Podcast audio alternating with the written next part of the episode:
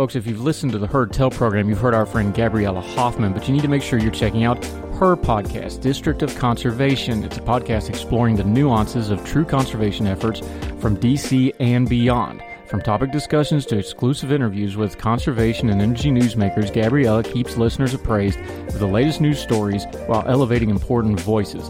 Listen to the District of Conservation on Apple Podcast or wherever podcasts are played.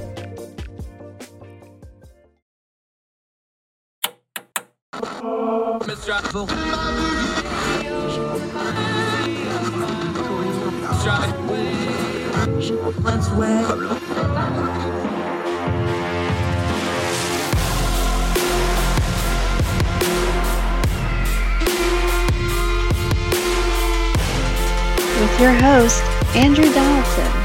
This is Heard Tell.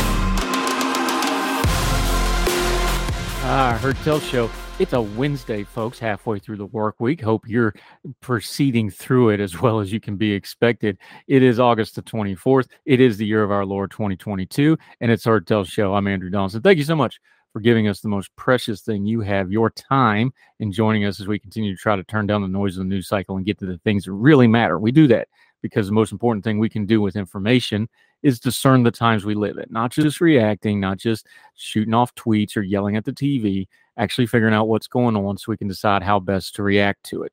Uh, a couple stories we want to turn down, a couple things that have been kind of loud. Um, you might remember up in Michigan, the fellers who hatched a plot allegedly to kidnap Governor Gretchen Whitmer up in Michigan.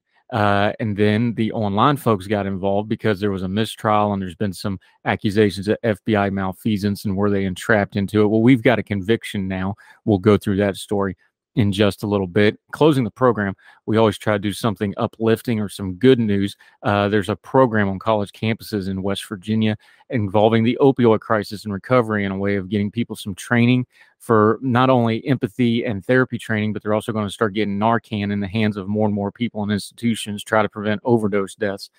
We'll talk about that at the end of the program. Uh, our guest today, new face to the program, hasn't been on before. He will be back though because we had a great conversation. Charles Brandt from Young Voices. He's also a law student. We're going to talk about the filibuster. Now, we haven't heard a lot about the filibuster the last few weeks. Why is that? Well, it's because the Democratic Party managed to push through some legislation. Isn't that funny? Once they actually did their job, they didn't want to talk about revoking the filibuster all of a sudden. After 18 months of talking about the filibuster, we're going to go back and review that because that's part of turning down the noise. It's not just in the moment, it's going back and going, why did we debate something that never happened? Well, and to be fair here, it's not just a Democratic thing because remember, President Trump wanted to get rid of the filibuster and Mitch McConnell bucked back against him and didn't do it. This is going to come up every time we have a slim majority who's not going to get what they want. They're going to get rid of the filibuster. So let's do some review and let's project ahead, talk about the filibuster. Charles Brandt, uh, great Young Voices contributor, sharp guy. Enjoyed our conversation with him. He's our guest today. Hang around for that. But first, um, we got some inside politics stuff we got to talk because it's going to cross a lot of streams and it goes to what's going on in this midterm election right now. Now, one of our core principles here is there's no such thing as a leak. If people don't want stuff out, it doesn't get out. If a story gets out, it's because somebody wants it out, especially in politics, because these folks usually know what they're doing. I'm going to give you another little inside tip that I got taught because I didn't know it either when I first started doing this with writing in media. Somebody very, very smart and somebody who had been there and has done this before and has done media for a long time since told me a long time ago when you're dealing with Congress and the Senate, pay attention to the staffers and pay attention to the fundraisers because if you're paying attention to them you're going to know where the elected officials are going to wind up because those folks know what's actually really going on so a lot of times when you have leaks, you have things going on, you have counter narratives going out. Those are the staffers working on behalf of their primaries. That's how these stories get circulated around. I give you that background because listen to this story. We're going to work off of Axios part here. Senator Rick Scott. Now, you remember back in the spring, he re- released that ridiculous manifesto with his talking points. It was supposed to be like a new contract with America kind of thing, and everybody basically mocked it and laughed it. In fact, his own party was pretty upset about it, including Mitch McConnell, Senate Minority Leader. Uh, there's been a little bit of heat between the Scott camp and the McConnell camp ever since, and on a couple other levels. Oh, by the way, Rick Scott is in charge of the National Republican Senatorial Committee. Now, that's the fundraising arm. I know this is a little wonky, but you need to know these things. That's the fundraising arm for the Senate that's supposed to be p- promoting candidates and spreading money and getting the majority back for the Republicans. That's his job. That's what he's supposed to do. What has happened over the last few months, especially the last year and a half, Scott wants to be president. And he's been accused by some, including in his own party, of using the NRSC as his stepping stone to set up his own presidential campaign. That's the backdrop to this. So remember, no such thing as a leak. All of a sudden, on Tuesday, it comes out that Rick Scott, this is from Axios, is spending part of his congressional recess on a luxury yacht in Italy with his family after criticizing President Biden for vacationing in Delaware. Axios has learned. Quick pause. The vacation thing is stupid. It was stupid when they were following Donald Trump to every single golf course. It was stupid when they follow um, Biden every time he goes home to Delaware, although he doesn't get as much gruff in the media than President Trump did because, you know, media likes President Biden a whole lot more. I do think Trump paid golf way too much, but let's be honest here. This is a bipartisan thing. Everybody's going to gripe every time the president takes a vacation. The president is always in contact. It doesn't really matter if he's in the Oval Office or not. Every it's a dumb story. It's always a dumb story. However, senator in on a yacht, this is not going to be a good look. Why this matters from Axios. Scott is the chair of the National Republican Senatorial Committee, whose job is to win back a GOP majority in the upper chamber. Republicans' prospects for winning back the Senate have been worsening over the course of the summer.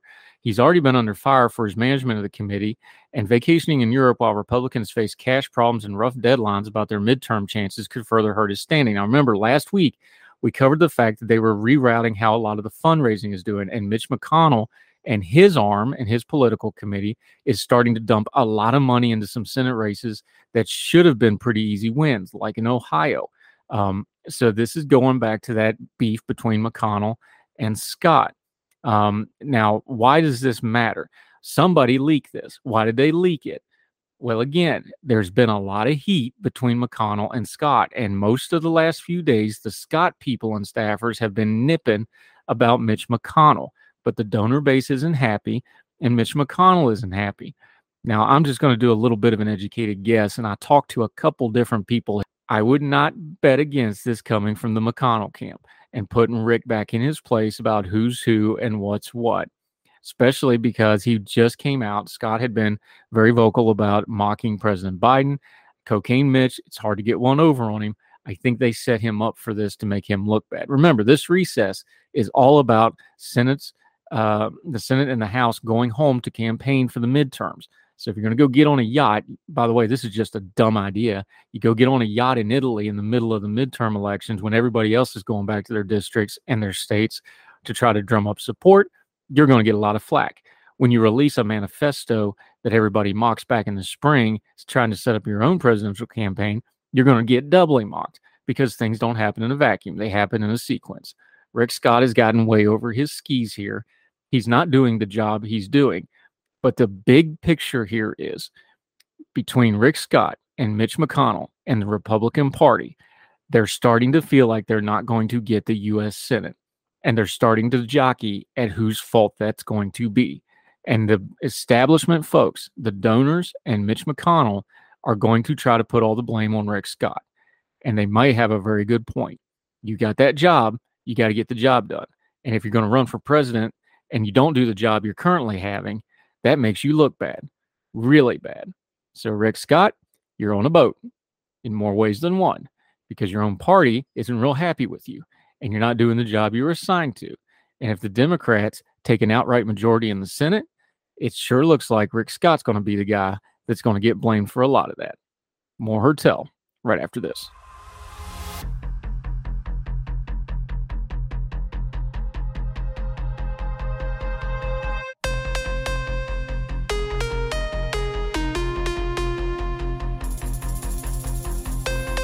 Here in America, work is in trouble. We've offshored our manufacturing, sent away good jobs, and lost so much ability to make things. American Giant is a company that's pushing back against this tide. They make high quality clothing, sweatshirts, jeans, dresses, jackets, and so much more right here in the USA. Visit American Giant.com and get 20% off your first order when you use code STAPLE20 at checkout. That's 20% off your first order at American Giant.com, promo code STAPLE20.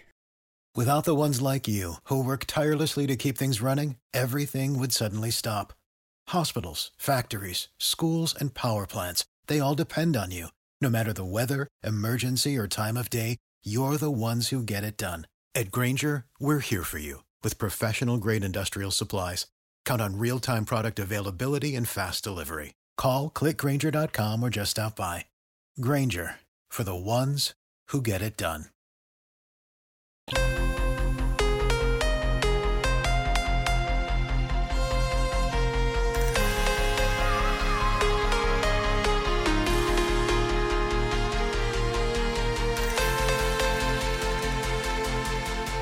Ah, welcome back to Heard Tell. Okay, one of the long running stories of the last 18 months is actually something that didn't happen. We're going to recap and talk about it with our friend Charles Brandt. He's a Young Voices contributor. He's doing the studying thing at GW Law.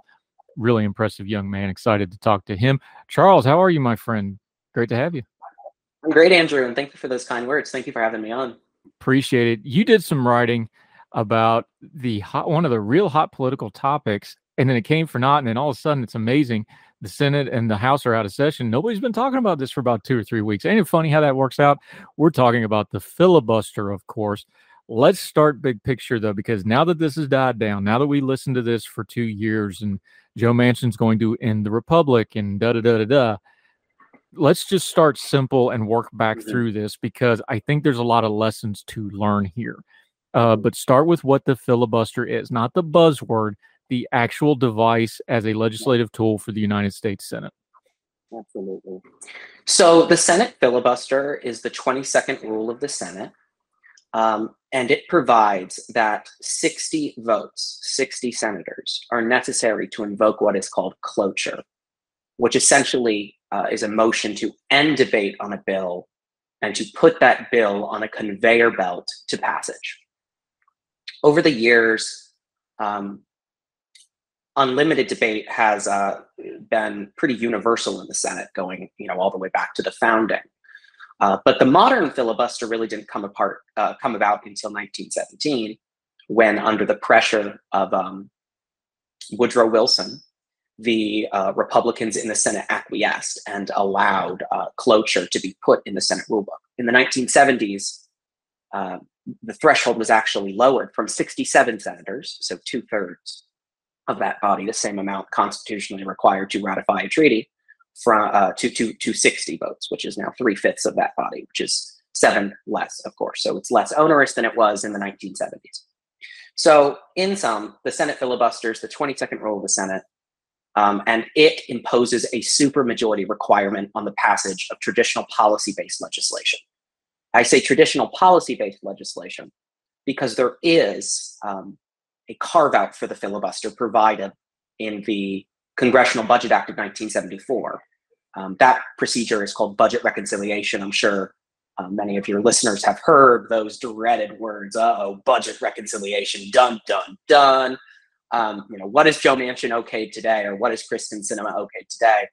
Well, budget reconciliation allows certain measures uh, with budgetary impact, budgetary impact that is beyond merely incidental, mind you, to, to go through the Senate, the, the upper chamber of Congress, with only 51 votes. And it limits debates, uh, uh, I believe, at 20 hours in the Senate and 10 hours between both houses. So there is no unlimited ba- debate for bills uh, enacted through budget reconciliation. But the Senate Byrd Rule, another institutional norm of the Senate, prevents senators from lodging policies into budget reconciliation bills, generally speaking. Those measures have to be, strictly speaking, budgetary. Yeah, and the Byrd rule is for Robert C. Byrd, longtime uh, senator from the state of West Virginia, who absolutely reveled in arcane measures of how the Senate worked. That's another story for another day.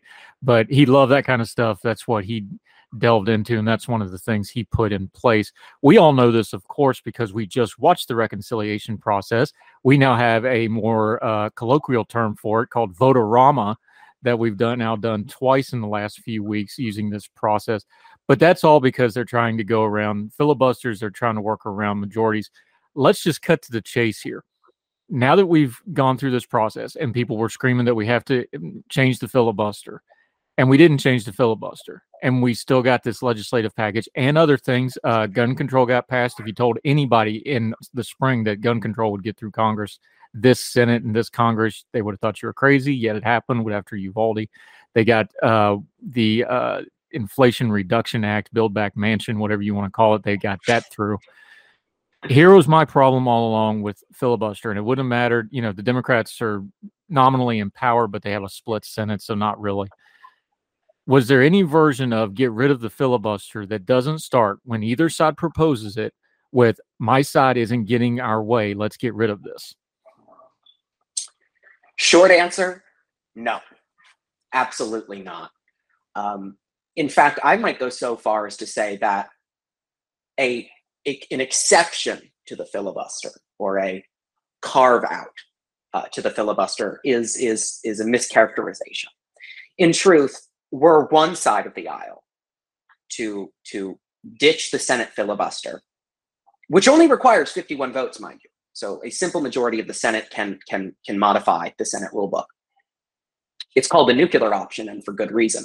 Uh, the, the Senate uh, filibuster, you know, looking at, at recent history, you know, look at, at Donald Trump's presidency. I believe at one point he uh, threatened uh, pulling the nuclear trigger and nuking the filibuster to, to get funding for his border wall. It was, it was something like that. Luckily, Mitch McConnell uh, refused to acquiesce in that uh, demand, and, and so Trump didn't get his funds for the border wall, or at least not the, the, the, the, the perhaps constitutionally proper way.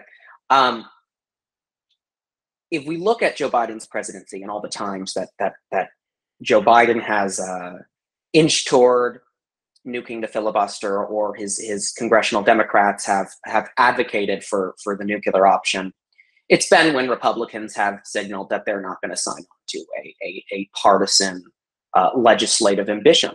Um, back last year, it was voting rights um, uh, Democrats had the ambition to enact H.R. 1, which would have nationalized voting laws across the country and provided for certain uh, basic um, guarantees insofar as like ID is concerned. It would actually void voter ID laws in all uh, in most most states in the union.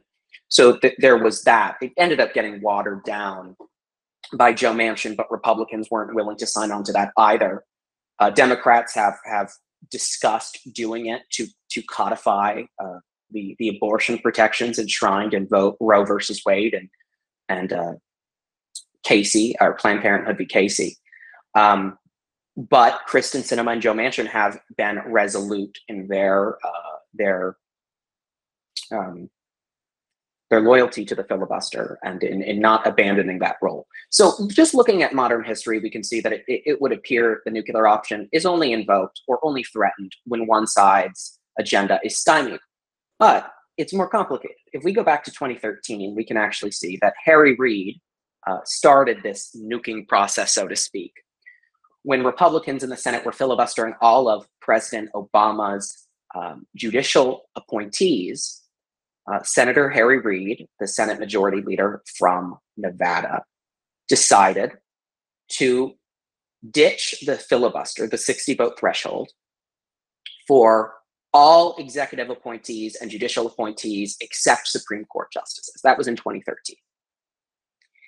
Well, lo and behold, in 2017, uh, Mitch McConnell um, said, "Well, hey, I'll do you one better, and I'm going to I'm going to ditch the filibuster for Supreme Court nominees in addition to the rest. So we kind of finished off the filibuster for nominees.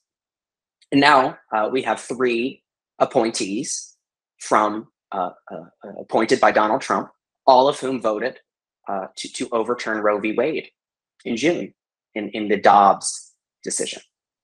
Interesting, huh? That Harry Reid's decision in 2013 in my view, is somewhat responsible for our current court composition.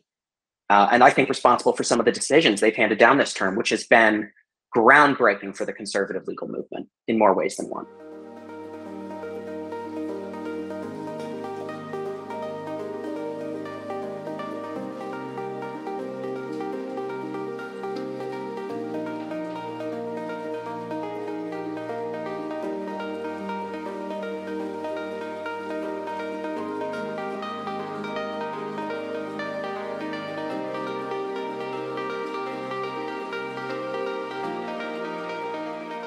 Yeah, and isn't this come down to when you start talking about something that is a rule? You mentioned it's the 22nd one, so it wasn't the first, and it's not going to be the last rule of the Senate.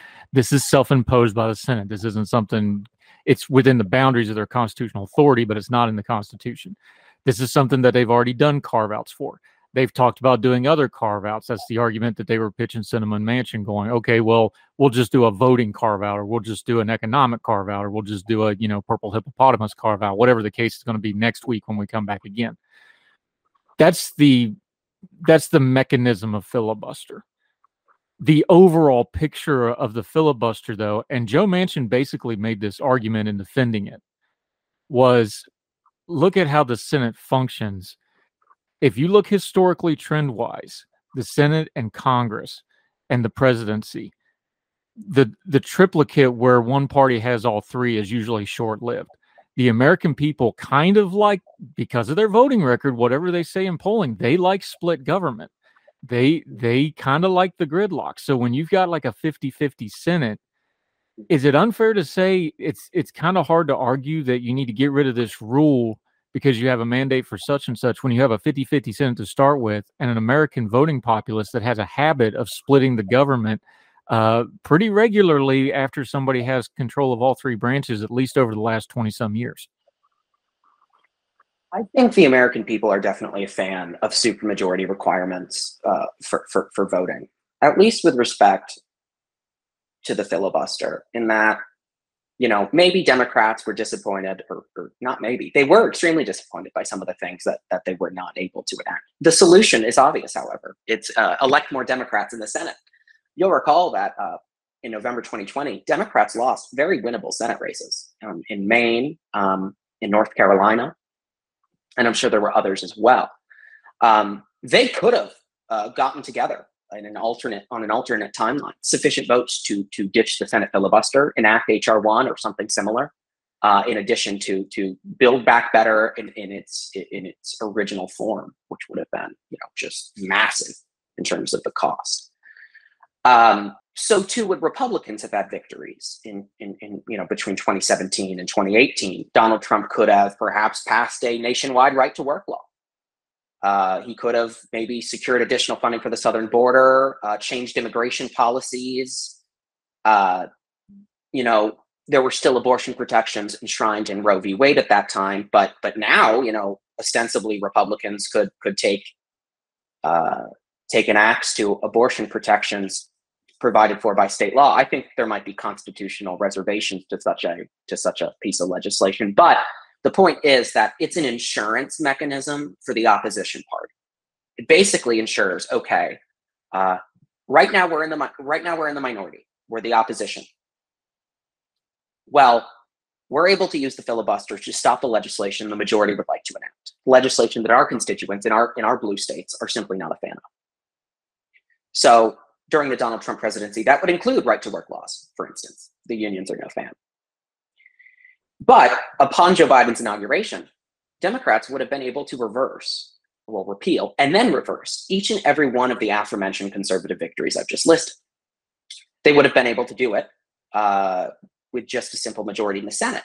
It would not be safeguarded by the 60 vote threshold. And so, as a result, the policy landscape of the country would be more pendular it would swing back and forth every two to six years as the Senate changed hands.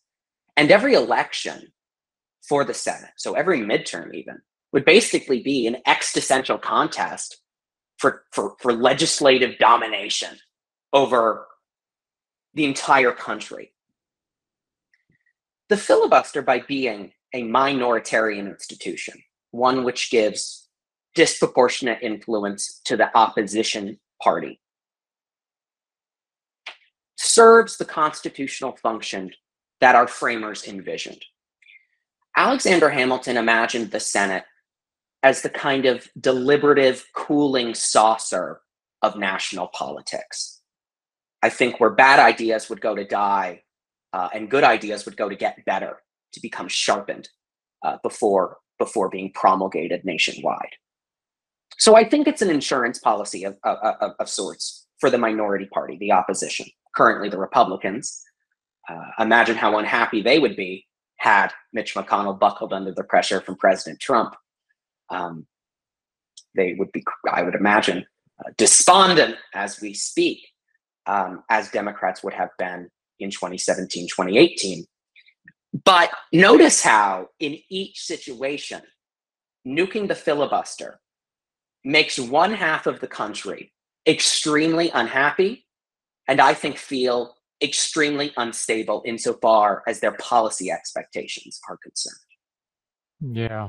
Talking to Charles Brandt, our friend, uh, we're going to continue to talk about the filibuster. We're going to get into the politics of it. We talked about the legal ramifications. We talked about the policies of it. We're going to talk about the politics a little bit more. He's got a piece out in American Thinker about the filibuster. Going to continue to talk to Charles Brandt on Heard Tell right after this.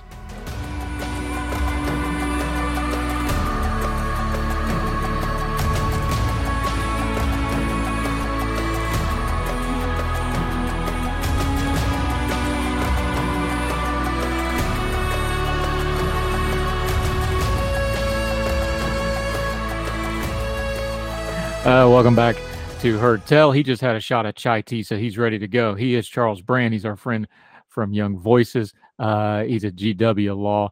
Uh, we talked about the mechanics of this because it is a Senate rule, and those kind of get arcane and, and nuts and boltsy and wonky real quick. We talked about the policies of it. Let's talk the political side of this for just a minute. Uh, all for the last two years and it was the Democrats pushing it. And again, it's not that the Republicans wouldn't do it. That's just how it happened to fall this time. The Democrats were basically arguing that, well, unless you either change the rules of the Senate and give us more seats in the Senate, or you do the filibuster, we're never going to get anything passed. Well, now we got some data. They got plenty of stuff passed. They actually had a pretty, you know, the supporters of President Biden are having a pretty good run of going, well, look at all the stuff we've accomplished legislatively. That kind of hurts that argument. And then the other thing that hurts that argument is you're looking now with the benefit of hindsight, they've got a pretty good look at maybe even holding the Senate or maybe even taking it out right now. Isn't part of the discussion here that we don't talk about with the filibuster is politics change way faster than we think it is. So maybe we should be really, really slow about pulling up the old farm jokes. Like if you go out in the field and there's a fence there, it's probably there for a reason. You probably don't want to take it down it, don't we need a little bit more of that in this debate of like, okay, in the moment we have this heated rhetoric, we got to pass this right now, or the Earth's going to just splatter into a thousand pieces. That kind of just insane rhetoric. Mm-hmm. And then you look at it a couple months later, it's like, man, the Democratic Party's actually in pretty good shape here, all things considered. Isn't that an argument for some moderation here?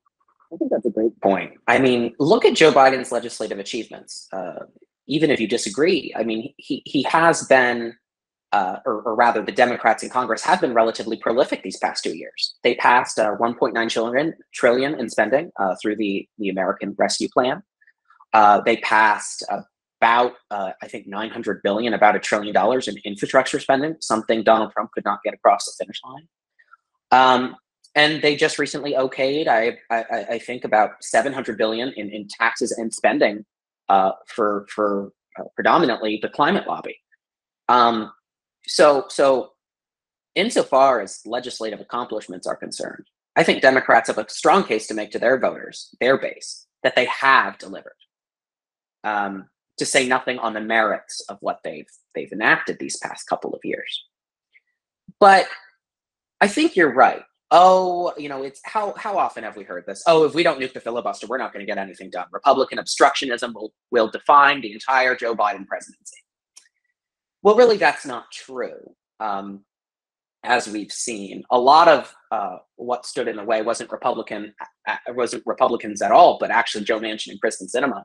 Um, she, uh, I think, took out certain um, equity provisions that she wasn't a fan of as, as they were going through budget reconciliation. And, and, and Joe Manchin slipped in a couple provisions that might, you know, sweeten the situation for, for uh, you know, oil, you know, getting oil permits or, or, or things like that. But, but yeah, I mean, the, the legislative record here suggests that they didn't need the filibuster.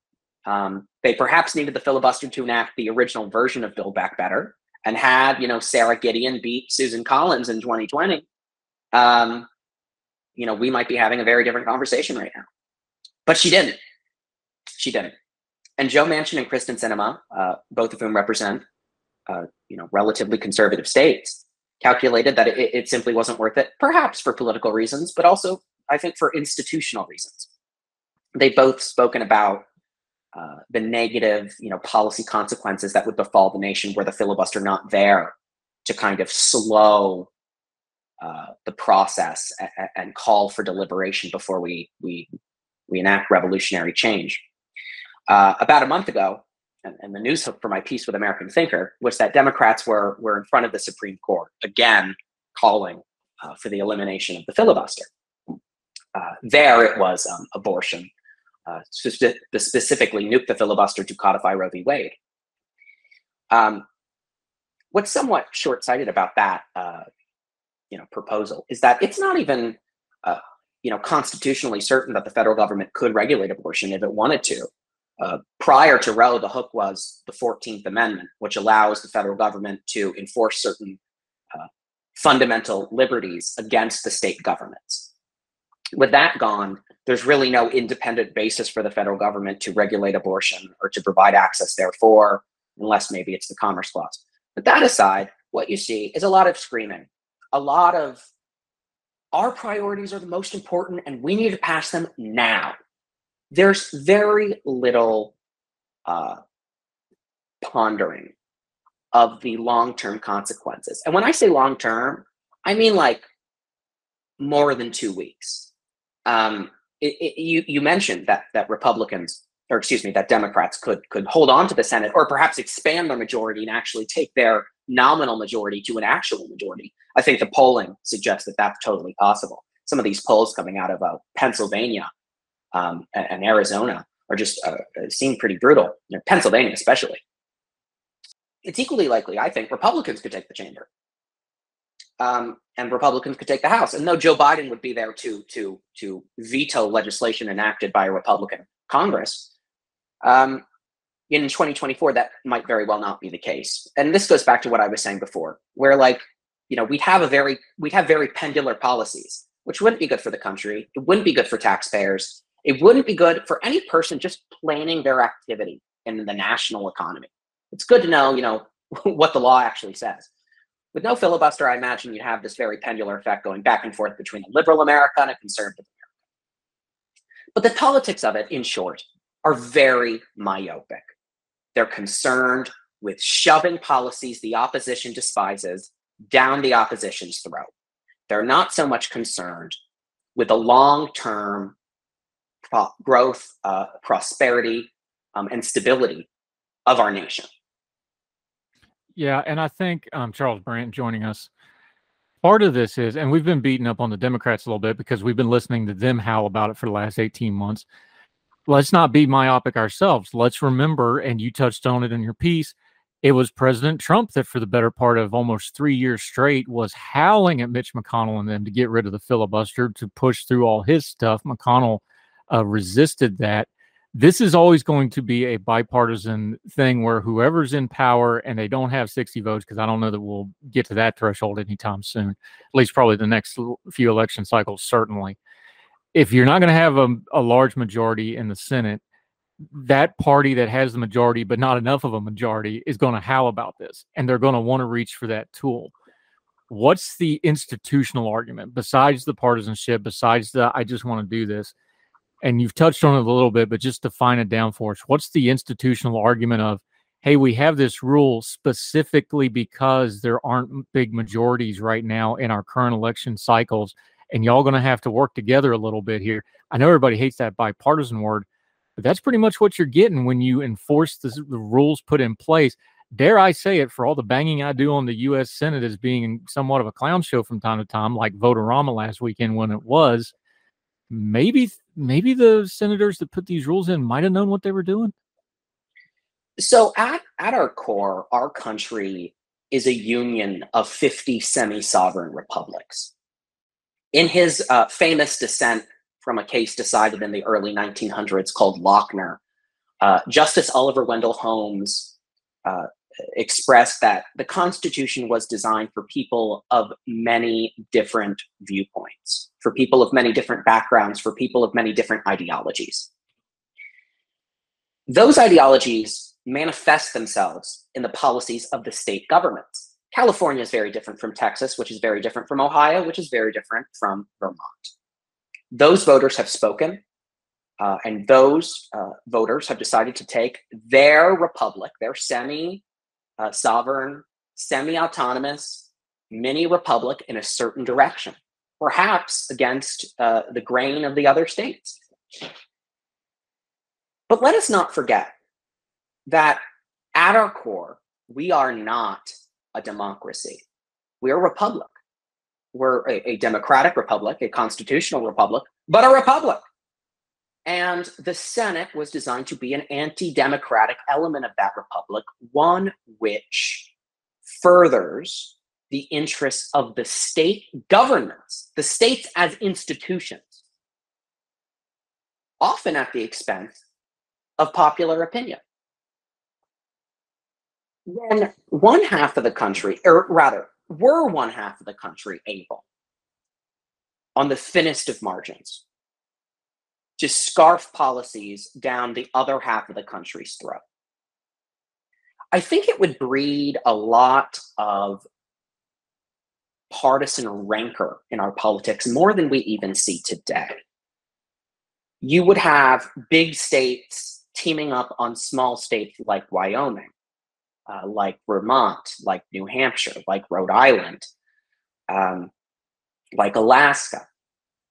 Um, our framers understood that rural states were always going to have different wants and needs from their urban counterparts and now their suburban counterparts.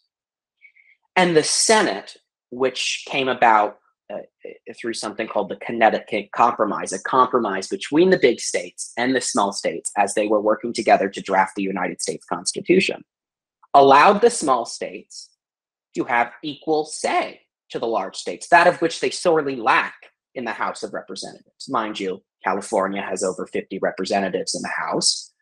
Um, itty bitty Alaska has one. Um, so the Senate in general was a means of ensuring equality among the states. The Senate filibuster is an even more onerous anti majoritarian requirement on top of it all. One which requires that there be a consensus among the states, a supermajority of states, before the country enact revolutionary legislation. I want to talk for a minute about the Civil Rights Act of 1964. This is a monumental piece of legislation, one that was instrumental in breaking down Jim Crow and its grip on the southern states of our country. But let's not forget that Brown versus Board of Education actually already required the states to desegregate with, quote, all deliberate speed, whatever that means. Um, they were slow rolling it for years. The southern states were, were, were slow rolling it um, uh, and and the Civil Rights Act, I think, really was what pushed the nation over the finish line to ripping Jim Crow from the roots up. By having to surmount a filibuster of Southern senators and getting, I think, over 70 votes in the Senate, the Civil Rights Act of 1964 was furnished with a super a, a, a, a, legitimizing quality to it. And what I mean to say is because the South was able to air its grievances for extended periods of time on the floor of the Senate, but the majority was relentless and was able to cobble together the votes to get the Civil Rights Act across the finish line and to President Johnson's death. The South, I think, was forced to contend with this legitimizing force of a supermajority. There's this scholar named Keith Whittington who has this kind of supermajority theory of constitutional legitimacy. The idea is that the Constitution is legitimate because it required a supermajority uh, to come into law, a supermajority of our polity to enact it, to enshrine it as the fundamental law of the land.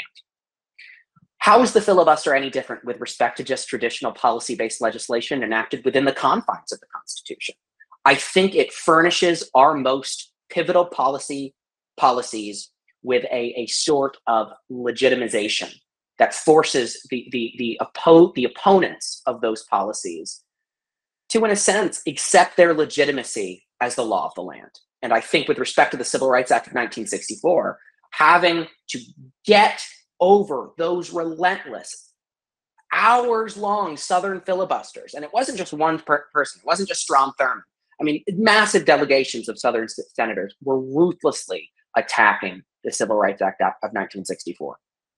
But the, the Republicans uh, in the Senate, in addition to the, to the kind of Northern um, Midwestern Democrats, uh, were, were, were quite uh, um, consistent and were able to get together those votes. And I really think it made it a lot harder for the South to resist desegregation much longer. Uh, since I'm on your Twitter feed, you can tell people all about yours. You can also tell them what you've got going on. Until we get you back, my friend, let folks know where they can follow you and keep up with what you got going on until we get you back on Heard Tell again.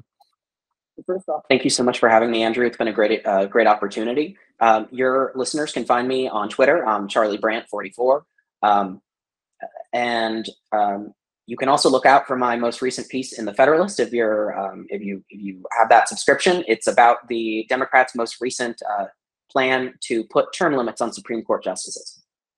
Great. We'll be looking for that. We will link to all those pieces in our show notes, like we always say. Read the whole thing for yourself, decide for yourself, and go from there. Charles Brandt, we'll have you back. Great job today. Appreciate it, my friend. Thanks so much, Andrew. Have a good one. Thank you, sir.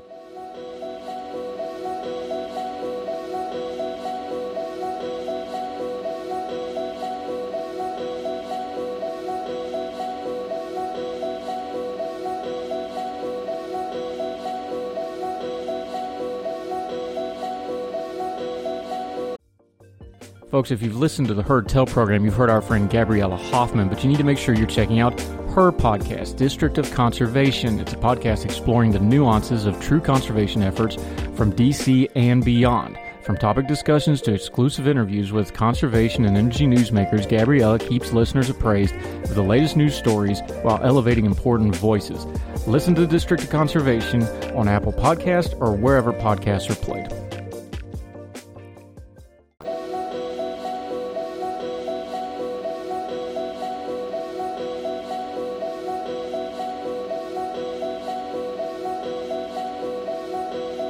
Back Heard Tell. Hey, remember that crazy thing up in Michigan where the folks apparently had this wackadoo idea to kidnap Governor Gretchen Wilmer, Whitmer. Hey, remember that thing up in Michigan a while back where the four guys were apparently going to kidnap uh, Gretchen Whitmer, the governor of Michigan, and they got arrested for it. And then they had a trial about it, and two of the defendants pled guilty. And then there was the other trial that wound up in a mistrial, and it came out a lot of stuff about how the mis- the FBI did not handle this investigation by the book. There was some uh, malfeasance on the parts of some of the agents. There was a couple of really loud things online about this whole thing was an entrapment and the people were completely innocent and da da da da da. We have some resolution on this case. Let's go to CNN. A federal jury on Tuesday found two men guilty of conspiring to kidnap Michigan Governor Gretchen Whitmer back in 2020. Adam Fox and Barry Croft face a maximum sentence of life in prison for kidnapping conspiracy convictions. They were also convicted on one count of conspiracy to use weapons of mass destruction. Their first trial ended in a mistrial. Prosecutors alleged that Fox was the ringleader of a plot to kidnap the Democratic governor from her summer home, and Croft was part of the plan and practiced detonating explosives in preparation. Now, online, folks on the right got real twisted up about this because of the anti FBI narrative right now. Now, if you want to say there's corruption in the FBI, absolutely. Are there bad rogue FBI agents? Sure are. We got plenty of evidence of that.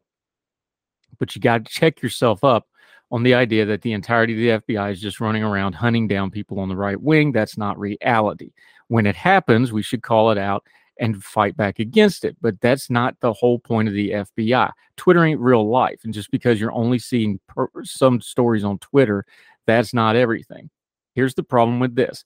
And it goes to the same defense with a lot of the January 6 guys that, oh, they've been mistreated and, oh, they're being railroaded. And, oh, they're, hold on a second.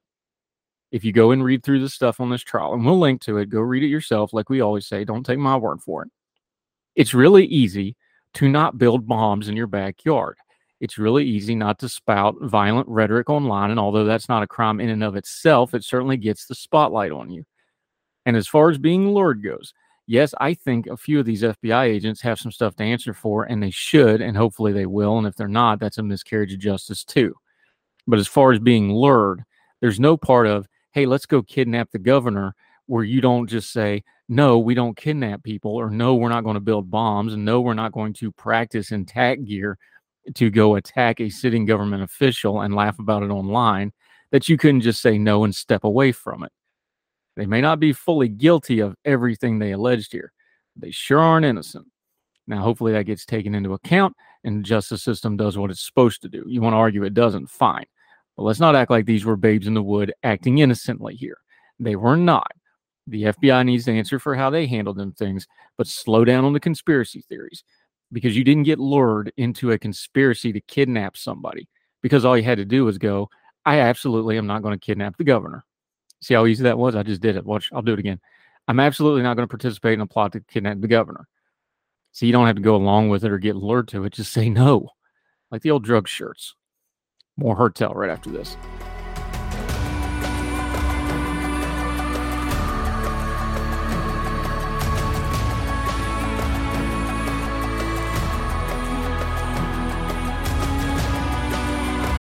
For the ones who work hard to ensure their crew can always go the extra mile, and the ones who get in early so everyone can go home on time, there's Grainger, offering professional grade supplies backed by product experts so you can quickly and easily find what you need. Plus, you can count on access to a committed team ready to go the extra mile for you. Call, clickgrainger.com, or just stop by. Grainger, for the ones who get it done.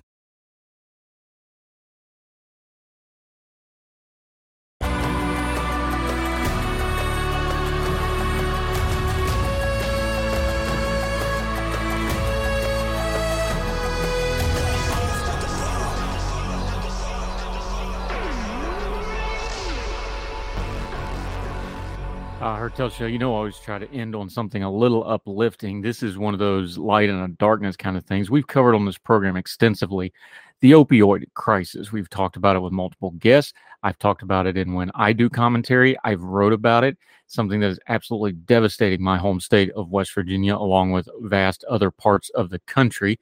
This is from WSAZ, that's News Channel 3 out of Charleston, Huntington, West Virginia. This is out of Charleston, though. Um, the Special West Virginia Drug Intervention Institute and the West Virginia Collegiate Recovery Network has partnered with the SAFE Project to provide education to college students, staff, and faculty regarding on how to be a recovery-friendly campus. This online training course is offered as part of a joint West Virginia DII and WVCRN initiative called Be the One, designed to reduce the opioid overdoses on college campuses and encourage recovery-friendly and supportive campus environments. Though this answer, this answer, Ansynchronous. That's a really big word, and I can't say it. It's like synchrononious, but anchor synchrononious, like all together. Maybe I should have done more community college. Uh, recovery ally training. Students, staff, and faculty on the West Virginia college campuses can engage in this newly developed online training to learn about how to support individuals in recovery. This, of course, offers learners the ability to gain insight on important topics such as abusive disorder, different recovery pathways, stigma, and allyship, it's free training and can be completed 100% online. Susie Mullins, the project coordinator for WVCRN, anticipates this education will encourage open discussion for individuals seeking recovery resources. Quote, we hope this course will help people understand how stigma can prevent individuals from accessing services and entering recovery. Increased understanding and empathy are both action steps we can all take to make an impact in our families and communities. As someone who's worked in higher education and student affairs for over 25 years, I've personally witnessed how stigma regarding substance abuse and recovery can detrimentally impact students' learning and success. This training is essential component of becoming a recovery friendly campus community. I explained Dr. Susan Bassett, the Institute president. The Recovery Ally Training is one of the many initiatives to support on college campuses. This program complements our medication safely training for college students, Smart Prescription University, by moving beyond prevention of substance abuse to supporting students in the actual recovery, Bassett said. The Two organizations have also worked together to provide college campuses throughout West Virginia with emergency opioid response boxes. These boxes provide access to the overdose reversal drug uh, Narcan, along with real time video instructions for overdose response. Uh, those interested, there'll be a link in here. There's a training coordinator that they can contact. Good program, good idea.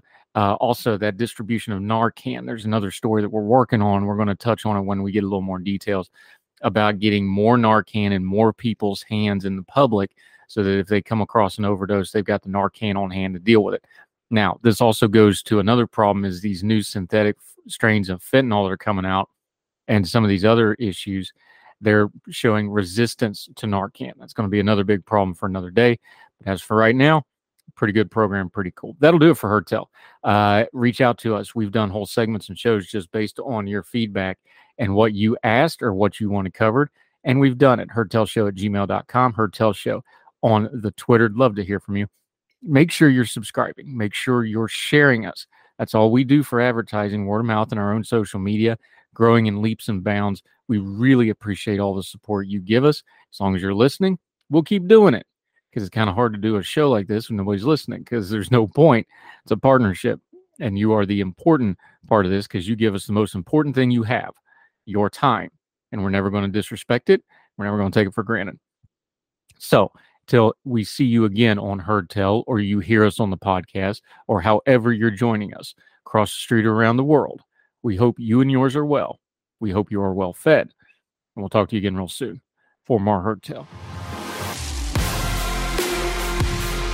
All the music on Heard Tell is provided under a Creative Content license from MonsterCat.com.